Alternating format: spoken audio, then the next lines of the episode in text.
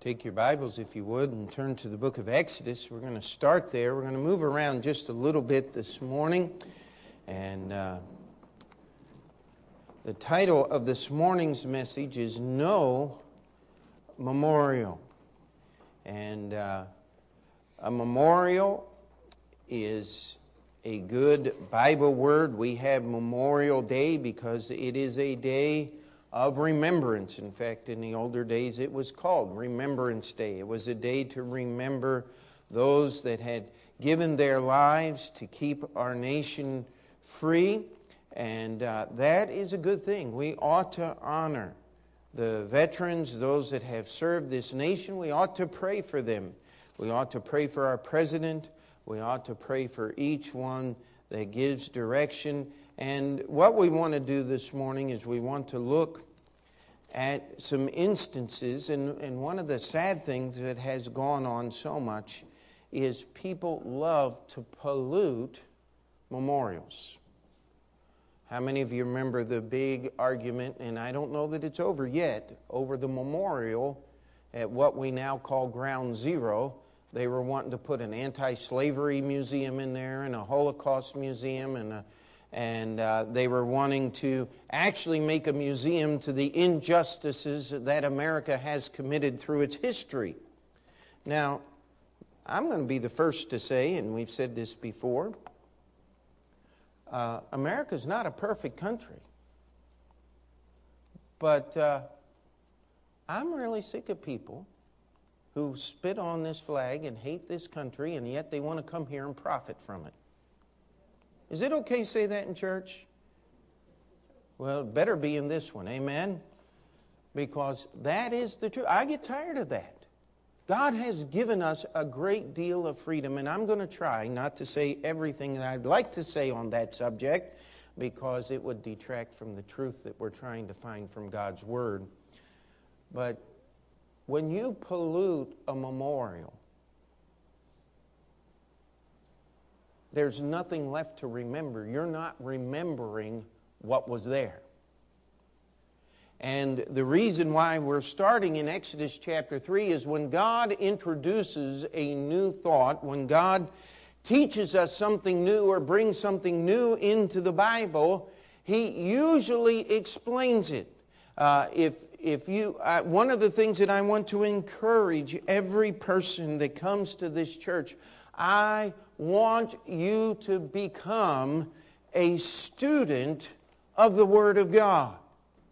That is not just for people who are going to Bible college, it is for every person who names the name of Jesus Christ. You ought to study this book called the Bible. You ought to know what is in it. You ought to be able to pick it up and read it and understand what you're reading. Can we say amen to that? Somebody said, But, Pastor, you'll never understand everything in the Bible. That's good. Because if you could, then the God who wrote it would be smaller than you are because you could understand him. Amen? You can't understand everything that's in the Bible, and you never will, but don't use that as an excuse or allow that to be an excuse in your life not to study and earnestly search through the Scriptures. Now, one of the laws of biblical understanding is the law first mentioned. When God introduces something, when He talks about it first, He explains it. And I think you'll see this here in Exodus chapter 3. We're going to start reading in verse 13. And Moses said unto God, Behold, when I come unto the children of Israel and shall say unto them, the God of your fathers has sent me unto you, and they shall say, What is his name? What shall I say unto them? And God said unto Moses, I am that I am. And he said, Thou shalt say unto the children of Israel, I am, has sent me unto you. And God said, Moreover unto Moses, Thus shalt thou say unto the children of Israel, The Lord God of your fathers, the God of Abraham, the God of Isaac, and the God of Jacob, hath sent me unto you. This is my name forever, and this is my what? Memorial unto all generations. It is interesting that when God uses that word memorial for the first time in your Bible, it is in connection with His name. Now, this morning's sermon is going to be a little different. It's going to be almost all introduction, and then we'll have the actual sermon for the last five minutes, application and altar call, all right? Uh, so listen closely because if you don't listen now, when we get to the end, it won't make any sense to you, all right? But God uses this word memorial, He connects it to His name. He says, The memorial that I am giving to the children of Israel is my name. Now, a memorial in definition, in working definition, has to be just a reflection or a way to remember what we are memorializing. We're going to put a memorial down at ground zero. There is absolutely no way we want to recreate the events of that day. But we should never forget that 19 men under the influence of the religion of peace murdered 2,700 people in New York City, another hundred and so in Pennsylvania, and several more, uh, another hundred or uh, over a hundred at the Pentagon. We need to remember that, or we'll forget, and we'll stop fighting the battle, and it will happen again. That's what a memorial does. It is there to remind us. And God is giving us a memorial, it's His name. He wants us to remember who He is. And it's unusual how God named Himself. He said, I am that I am. You say, but how does that describe God? Well, let's just put it in contrast. Stephen, stand up for a minute. Let me pick on you this morning, okay? Turn around so everybody can see you. You can straighten your tie out later, all right? Now, Stephen is my son. He is because his mother and I and his mom did all the work giving him birth. Amen? That's the reason Stephen is here. God says, I am that I am. You can sit down, Stephen. Do you see the difference? No human being can say, I am here because I decided to be here. No, you are here because two other human beings came together and God gave conception and gestation and labor and delivery and birth. Amen? Now, they really don't slap the babies to make them cry. They normally do that on their own. Amen? But we illustrate the point. God is saying, listen, every one of you are here because you were born. I am here because I am here. You say, now, Pastor, that sounds almost like what the teacher did in philosophy class in college. No. What the teacher did in philosophy class says, You are here, but nobody really knows that you are here, and we're really not sure that you are here, and you can't prove that you are here. That's philosophy. God says, Listen, I am here, and that's all that matters. God did not have a beginning. He does not have an end. Only God. The words we use, the best describe it in the English language, is He is the eternally self existing one. The word eternal means without beginning, without end. Self existing means that no one brought God into being and no one will take him out. He always is. I like to say it. I don't mind injuring the rules of grammar to do so. God was, is, is, is, and always will be, is. God is always present tense. He is never past, present, and future. Time does not matter to him. He is outside of the realm of human thinking. He is greater than all of this, and He's given us a name that we can understand and begin to grasp just a little bit of His goodness. I am that I am. How could you describe the greatness of God? He created a universe 13 and a half billion light years across and stuck one little planet in one corner of it and put people on it. Only God could waste that much space and that much energy. You say, but Pastor, they think there's life on other planets. Um, I found an old time radio station on the internet. And every once in a while, if I got doing book work or something like that, I'll listen to some of those old shows. They were elk hunting on Venus. They forgot the surface temperature is 900 degrees Fahrenheit. I mean, they had all these crazy things that they're going to do. Man is going to rule space. One of, one of them was really cool. Uh, it was the Martians trying to derail our exploration of the moon because they wanted to be the only ones that controlled the moon. Do you know what we found when we got to the moon? Dust and rocks. You know what they're going to find if they ever put somebody on Mars? Dust and rocks. So, but, but there's signs that there was water once on Mars.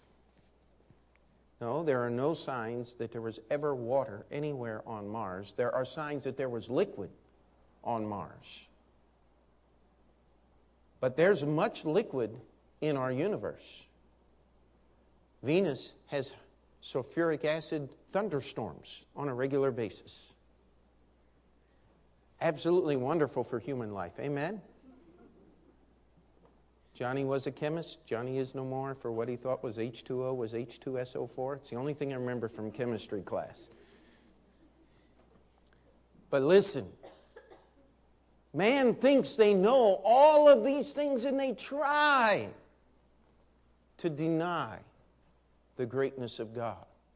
Yet everything they teach, every new scientific discovery, when I was in high school, which was not that awful long ago, the new thing was quantum mechanics. We can now basically figure out the general position of the electrons in the atoms. And I don't claim to study any of that stuff with great knowledge or understanding, but now they claim that there are nanoparticles that make up each one of the electrons that inside an electron is an entire universe much similar to that of what the atom is inside regular matter. Now, if you took one of our great aircraft carriers uh, and were able to remove all of the space and just take the particles and combined it into one mass, it would fit in the palm of your hand if you were able to hold up 100,000 metric tons, uh, which you're not. That's how much airspace is in the steel, is in those atoms. I'm glad it's there. How about you?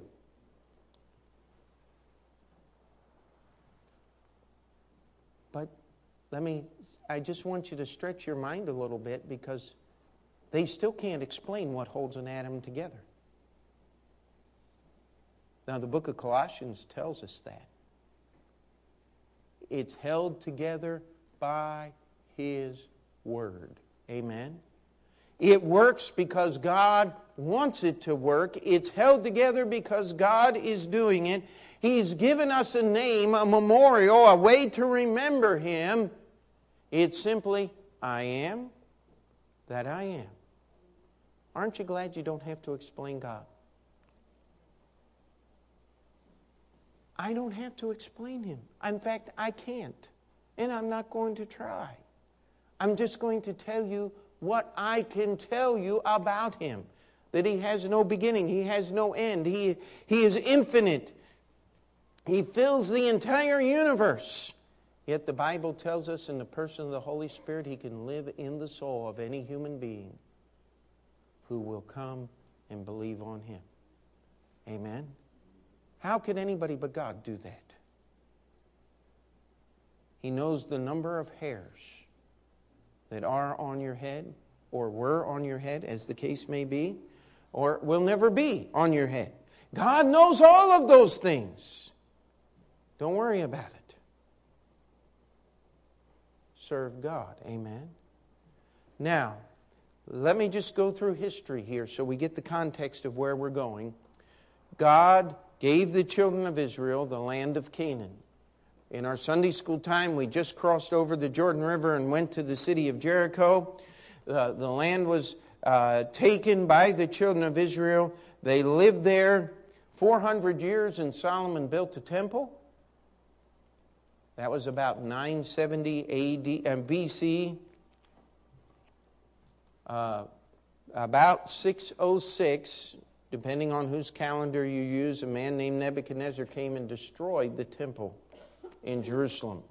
70 years, the children of Israel were held captives in a foreign land. The entire nation was deported. Let's go to the book of Ezra. And in the book of Ezra,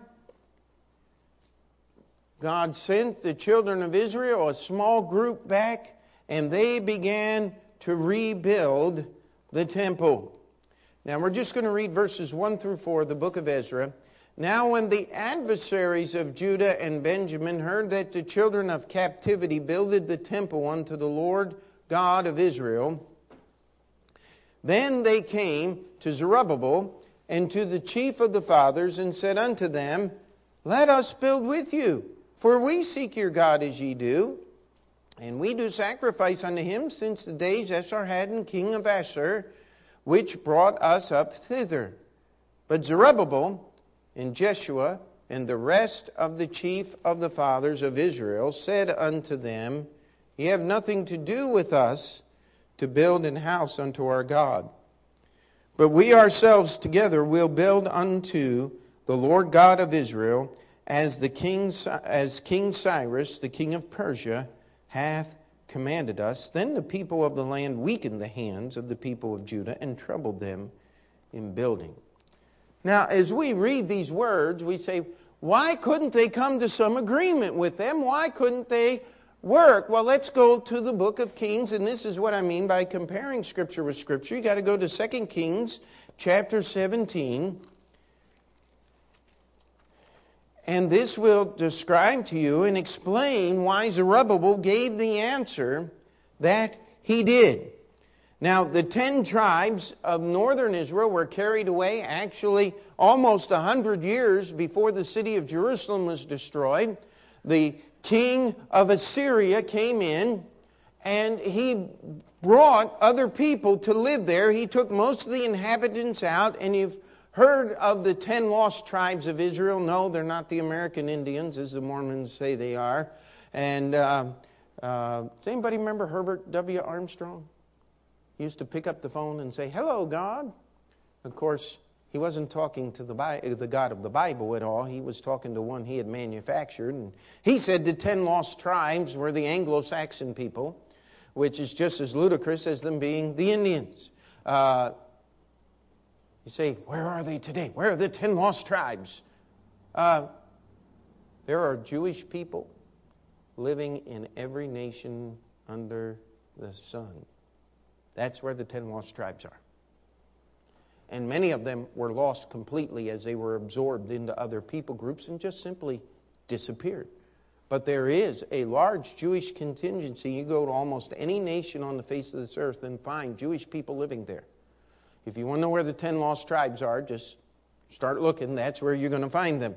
But here's what happened is in, in 2 Kings chapter 17 and verse 24 it says, And the king of Assyria brought men from Babylon and from Cutha and from Ava and from Hamath and from uh, whatever the name of that place is that I didn't look up, and placed them in the cities of Samaria instead of the children of Israel, and they possessed Samaria and dwelt in the cities thereof. And so it was beginning of at the beginning of their dwelling there that they feared not the Lord. Therefore the Lord sent lions among them, which slew some of them. Wherefore they spake to the king of Assyria, saying, The nations which thou hast removed and placed in the cities of Samaria know not the manner of the God of the land. Therefore he has sent lions among them, and behold, they slay them, because they know not the manner of the God of the land. Then the king of Assyria commanded, saying, Carry thither one of the priests whom ye brought from thence, and let them go and dwell there, and let them teach the manner of the God of the land. And one of the priests whom they carried away from Samaria came and dwelt in Bethel, and taught them how they should fear the Lord. Now here's the important part. Howbeit every nation made gods of their own, and put them in the houses of the high places which the Samaritans had made, every nation in their cities wherewith they dwelt. And the men of Babylon made Succoth Benoth, and the men of Cuth made Nergal, and the men of Hamath made Ashima, and the Avites Nibhaz and Tartak, and the Sepharvites burnt their children in the fire to Adramelech and Anamelech, the gods of Sepharvaim. So they feared the Lord and made unto themselves of the lowest of them priests of the high places, which sacrificed in the houses of the high places. Verse 33 They feared the Lord and served their own gods. Go down to verse 40, I mean 39. But the Lord your God ye shall fear, and he shall deliver you out of the hands of all your enemies. Howbeit, they did not hearken but they did after their former manner. so these nations served their graven images, both their children and their children's children, as did their fathers, so do they unto this day. Now, these were the people that had been living there for close to 200 years at this time. They served God on the surface, and they had their own gods that they really worshiped in their hearts and with their lives. You say, why did God put up with that? Uh, you'll have to ask him, but I'll ask you a question why does God put up with us today? It's because he gives us an opportunity to repent. Amen? An opportunity, he gives us life to choose whether we will turn to God or not. The descendants of these people came to Zerubbabel and they said, You're rebuilding the temple of the Lord in Jerusalem. We, we've worshiped your God. We, we want to join with you. Zerubbabel said, No, wait a minute. Your worship is corrupt. You see, you can't serve the God of the Bible on Saturday or on the Sabbath day and then serve your own God on the rest of the days of the week. Therefore, you cannot help us build the temple because you will pollute the memorial of God's name. Now, let's go to the book of Nehemiah.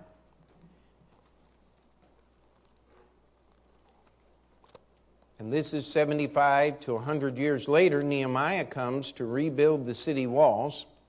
And in Nehemiah chapter 2, He's going to run into another group of people, another group of enemies. And verse 20, Nehemiah says, Then answered I them and said unto them, The God of heaven will prosper us. Therefore we, his servants, will rise and build. But ye have no portion, nor right, nor memorial in Jerusalem. Now that would solve an awful lot of problems if They just followed that rule today. But the simple truth of the matter is, as these people who worship their false gods came up, Nehemiah said, Listen, you have no right, you have no place. We're not going to make a remembrance of you and what you've done for the last uh, several hundred years in this land and the last 150 years in the city of Jerusalem because what you have done is not according to the words of the scriptures that God has given us. And of course, they at that time only had the Old Testament. And they rebuilt the temple and began to reinstate the temple worship. And now they rebuilt the city walls. And they said, We are going to follow the God of the Bible. That's what the books of Ezra and Nehemiah are about. God had destroyed his memorial in Jerusalem because of the sin of God's people, yet he gave them a chance to rebuild. You say, why does God let awful things happen and why does God let people get away with sin? It's because there are a few who will turn from their sin and rebuild the memorial to the name of the God of this book called the Bible. Amen. God has given us a few memorials in the New Testament. The word memorial means a remembrance. I want you to go with me to 1 Corinthians chapter 11. And I'm going to try to explain a few things. One of the great memorials God has given us is what we call the Lord's Supper. Uh, people have come up with all kinds of names for it. They want to call it Holy Communion, they want to uh, call it the Eucharist. Uh, we never call it the Eucharist here because there's no mystery, uh, there's no grace giving value in the Lord's Supper. It is a remembrance or a, remor- a memorial of what Jesus Christ has done. Let's look at verses 24 and 25. Actually, just start in 23. For I have received of the Lord that which also I delivered unto you, that the Lord Jesus, the same night in which he was betrayed, took bread, and when he had given thanks, he brake it and said, Take, eat, this is my body, which is broken for you. This do, what's, what's it say? In remembrance of me. Not in a recreation of the work that I do, but in remembrance of me. Verse 25, he repeats it. After the same manner, also he took the cup when he had supped, saying, This cup is the New Testament in my blood. This do ye as oft as ye drink it. Say those next three words in remembrance of me. The Lord's Supper is a memorial for the New Testament Christian. It is the remembrance of the three greatest words in history. In Hebrew, it's one word. In English, it's three. Let's say them together. It is finished. If it is finished, what is there left for you to do? But as many as received him, to them gave he the power to become the sons of God, even to them that believe on his name. That's all you have to do to get saved. Amen? The Lord's Supper is not your salvation, it's a memorial. It's a remembrance. It reminds us that Jesus suffered one time for all time on the cross. Read the book of Hebrews, chapters 9 and 10. It reminds us that his blood was sprinkled on the mercy seat in heaven one time for all sin forever. It is a remembrance. When we try to make that a recreation, or the re-crucifixion of Jesus. You say, what churches believe that? The Anglican Church believes that. The Roman Catholic Church believes that. And all of the various branches of the Orthodox Church believe that they recreate the crucifixion of Jesus Christ every time that they uh, have this ceremony. That's why we reject that doctrine. Because Jesus did not have to die often. Read Hebrews chapter 9. He died once. He's given us a memorial to remember that the work of God in salvation is finished. All we have to do is believe. Amen? It's a remembrance. Now, we don't try to be ridiculous about this. We want to be just as Bible as we can. The Lord's Supper is for people who are members of the Open Door Bible Baptist Church. In order to be a member, you have to be scripturally saved, you have to be scripturally baptized. And this goes without saying, but today we have to say so many things that shouldn't need to be said. If you're saved and you're baptized, you ought to want to serve God through His church. Amen. And together we come and we have a memorial service to remind ourselves what God has done so that we can be saved. Can we say amen to that? That is what God has given us. Now, I want us to look at something, and this will be the most difficult part of the sermon to grab, and if you get this, you won't have any problems with the rest of it. Let's go to 1 Peter chapter 2. 1 Peter chapter 2. And I want us to understand that as Gentiles, as non Jewish peoples, we have no real claim to the God of Abraham except through the memorial, the work of Jesus Christ. That is what gives us a claim to the God of this Bible. It is the same God in the Old Testament as in the New. God is making himself plain or manifest to us. He gave us the memorial of his name in the Old Testament. He's given us the memorial of his work for the salvation of men in the New Testament. There are other memorials that we could talk about, but those are the only two that we have time to address this morning. And verse 10 uh, of 2 Peter, I mean 1 Peter chapter 2, verse 10, he gives us just a little look at this. Let's, let's go down to verse 9. But ye are a chosen generation, Peter is writing to those which are saved, but ye are a chosen generation, a royal priesthood, and holy nation, a peculiar people, that ye should show forth the praises of him who hath called you out of darkness into his marvelous light, which in time past were not a people, but now are the people of God, which had not obtained mercy, but now have obtained mercy. Dearly beloved, I beseech you, as strangers and pilgrims, as stained from fleshly lusts, which war against the soul. Having your conversation honest among the Gentiles, that whereas they speak against you as evildoers, they may by your good works, which they shall behold, glorify God in the day of visitation. Now, here's why God has given us this memorial. There's a connection He's taken us who were not his people. Now, as I look out over our crowd today, I don't think we have any uh, believers here today uh, that are of Jewish heritage. Maybe we have one, I, I don't know. Uh, we have several that are normally here but uh, are out this weekend because of the holidays. Let's go to Romans chapter 11. But there was a big difference. In the Old Testament, if you wanted to be saved, you had to become part of corporate Israel because that's what the law of God demanded. You had to leave the world and become part of Israel. Now, today, you still must leave the world if you're going to serve God.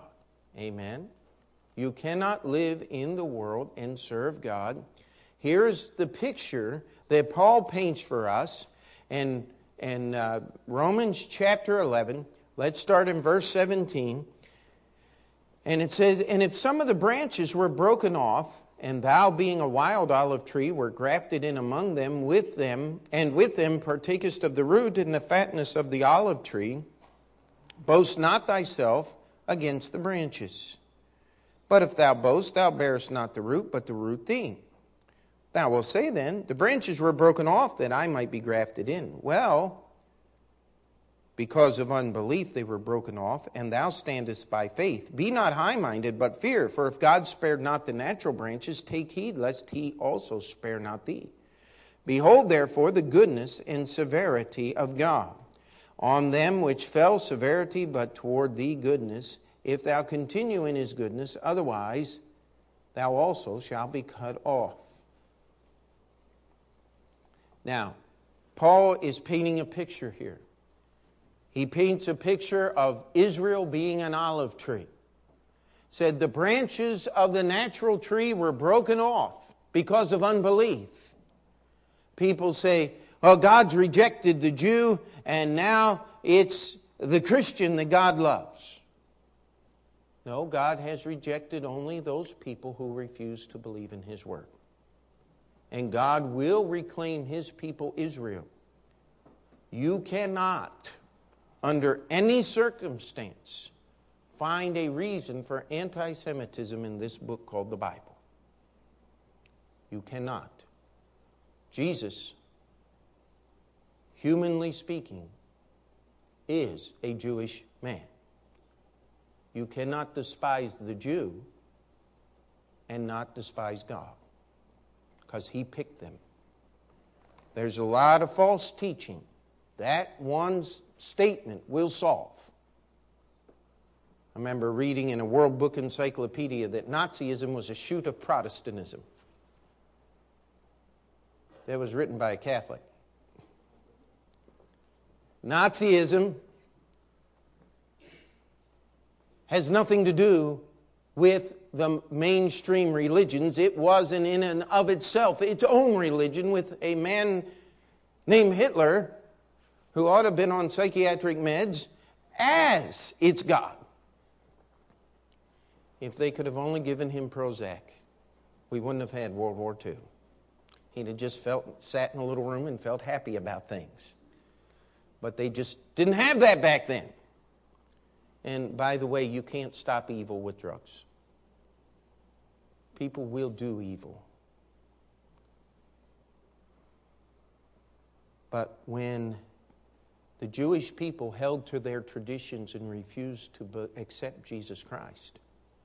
God had no choice but to cut those branches off of the tree. We, as Gentiles, are grafted in to the religion of Abraham through faith in Jesus Christ. This is how we have a right to the memorial of this book called the Bible. Can we say amen to that? But I want to tell you something. That just as in the days of Ezra and Nehemiah, as they rebuilt the temple and rebuilt the walls of Jerusalem, there was a desire to pollute the memorial. Nehemiah said, You have no right, you have no place, you have no memorial in Jerusalem because your religion in your belief in God does not match what this book teaches. I want to stand up today and just simply remind us that unless you're willing to believe in Jesus Christ as the Bible teaches him, you have no right, you have no place, and you have no memorial in this book called the Bible. Now, that doesn't mean that you can't have a religion, there are hundreds of them out there. But if you want the connection to the memorial of God's name, I am that I am, you must believe in Jesus Christ. He that hath the Father hath the Son. There's a group of churches, they call themselves the Jesus only people. They don't believe in God the Father, they don't believe in God the Holy Spirit. You know what this book called the Bible says about them? They don't believe in God the Son either. Because if you believe in Him, you have to have the other two. That's part of the memorial of the I am that I am. If you believe in any other method of salvation, I want to tell you today you have no part in the memorial. This is one of the reasons why, when uh, maybe some of you have seen this, uh, the harvest, does that mean anything to anybody? Have you seen the Greg Laurie uh, billboards they're starting to put up all over Manhattan? Uh, he's renting Madison Square Garden for some time here this summer. He's going to have a great revival meeting.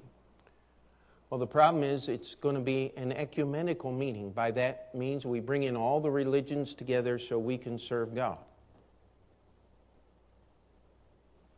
That is a pollution of the memorial. You can't believe wrong about God and right about God at the same time. Now, if you go to philosophy class, you can learn how to play tricks with your mind and pretend. But that's still not true. Amen? Does anybody remember Immanuel Kant, the great thinker?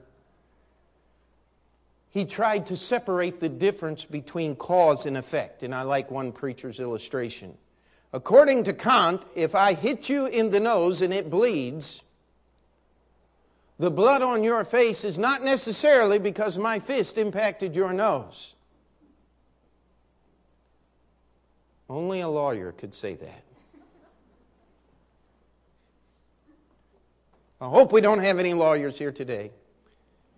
Or any dishonest lawyers, I'll say that. If you're a dishonest lawyer, you can get that fixed. Amen. Get saved. But how can you honestly say something like that unless you're just trying to play games with the truth? Could I say something today as an American? They are polluting the memorial of this nation. Freedom was never intended to be freedom to print pornography or to murder babies or to institute sodomite marriage. So, what they're going to do is they're going to pass a law that makes those things illegal, to speak against them. Therefore, that makes them right, correct? No, it just pollutes the memorial. That's not what George Washington camped out at Valley Forge for. I promise you that. He was a man who believed in God and believed in this book. By the way, there's a picture of George Washington being baptized by John Gano, who was a Baptist preacher. Now, Baptists don't baptize people who are not saved. Amen? And so I look forward, by the testimony of that, to, to see our first president in heaven someday. He was a partaker of that memorial. Now, let me be very plain. I am not here to curse sin in the lives of sinners.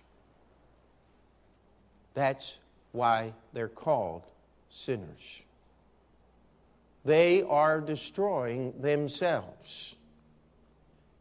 As a partaker of the memorial of this book called the Bible, believing in the eternally self existent God who completed all that needs to be done for my salvation, it is my job to take that message to the world in which I live, in spite of their sin and self destructive behavior. Amen? Now, what happened when Nehemiah said, Listen, you can't help us build the city of Jerusalem because you don't believe in our God? They fought against him, didn't they? People will fight you when you tell them the truth. Or they'll accept the truth. Then, if you were here for Sunday school, they don't join your side, they join his side.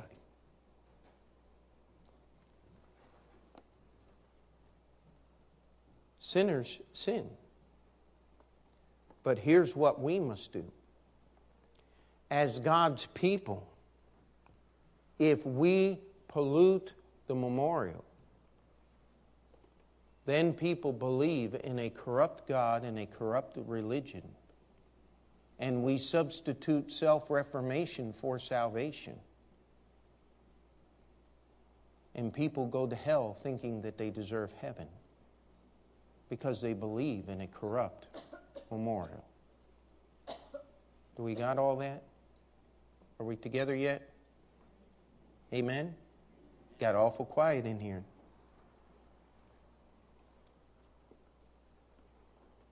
The Bible tells us the judgment must begin where?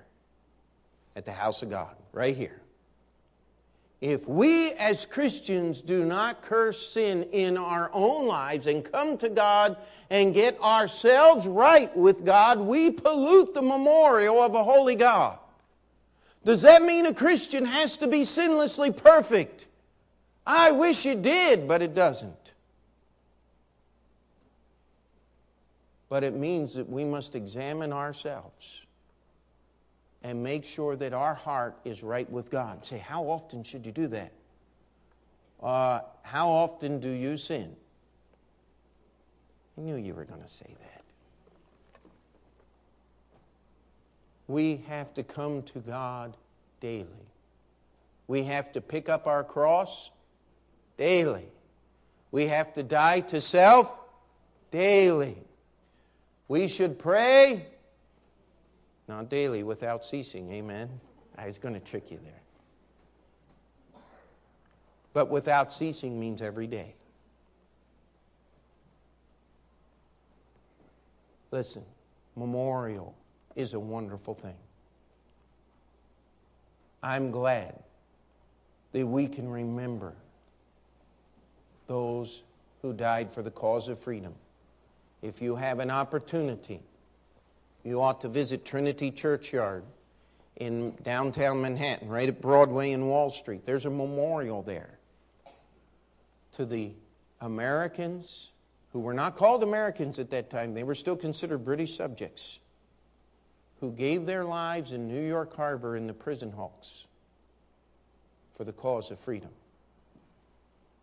You ought to read that story. It'll make you want to fight the revolution all over again. They took men that they had captured mostly here in the battle for New York City, which we lost, by the way. They took ships that were no longer seaworthy. They cut off the mast. They nailed all of, sealed all of the portholes, and they anchored them out in the harbor in the hot sun. Then they stuffed the hulls of those ships full of men. and let them rot, die of disease,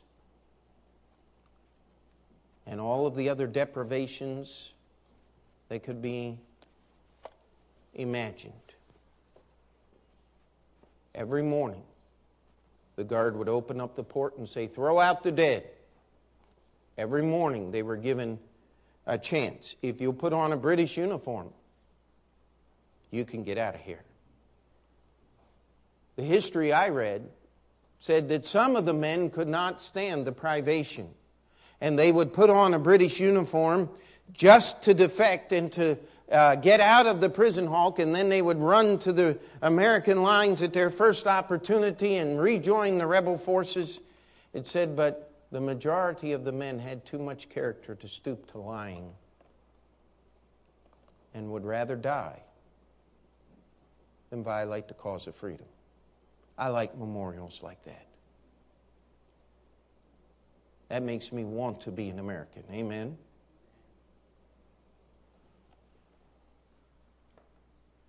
The memorial of our salvation is the finished work of Jesus Christ. If you're trusting in anything you've done, you violate, you corrupt that memorial.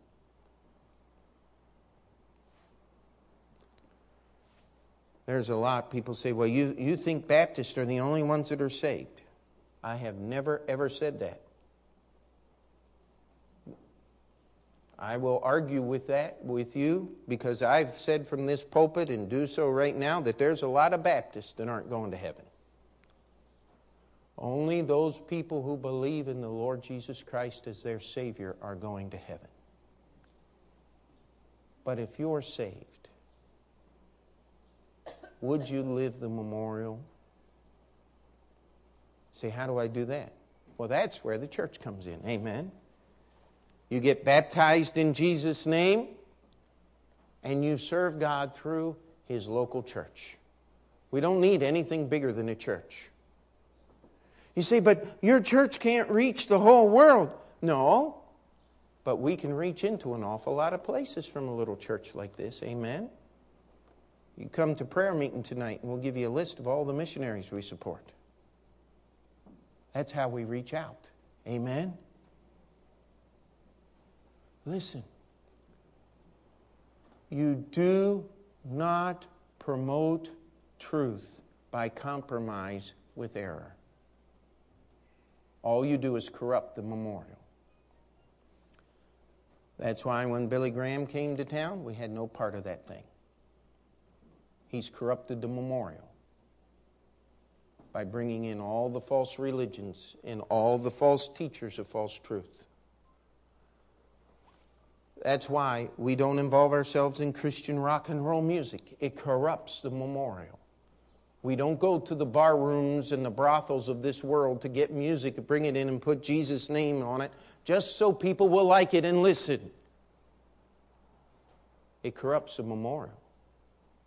We're not here to have a club and get as many people pressed in the doors as we can possibly get in. We want people who are here because they want to believe in Jesus Christ and believe the words of this book. We want to keep the testimony pure. We don't want to erect a memorial to a God that doesn't exist. There's many, many false memorials in the world. I challenge you. What is your life about today? What is your memorial? Don't curse the sinners for sinning. But you'd better look in your life and ask God to help you get clean so you can live for Him and take His memorial to the world in which we live. Amen? If you're here today and you're not saved, I'm not trying to be mean. I'm not trying to be argumentative. I would not, I don't want to drive you away from this church, but I want you to understand your situation. You have no connection to what's in this book until you trust Jesus Christ as your Savior. Then He puts you in where you don't belong. We are a people who have not attained mercy, but now have through Jesus Christ. And all God's people said, Let's pray. Dear Heavenly Father, we come before you today. Lord, we ask. We ask, number one, that those that are here today that do not know you as their personal Savior, Lord, we would not want them to make a decision for any other reason than the eternally self existent God has paid the price for their sins. Lord, we ask that you would work in hearts and lives and help them to understand their need to trust Jesus as their Savior. Lord, we pray for those that are saved today that we would take time to make sure that we are not corrupting the memorial of our Savior. Lord, we take a moment, we pray for our nation as it is corrupting the memorial of truth and freedom that this nation once stood for. We pray that you would keep us faithful to the truth in spite of what's going on around us. Lord, we ask you to do your work, that we may take the memorial of the risen Savior to the world in which we live. In Jesus' name we pray. Amen. Let's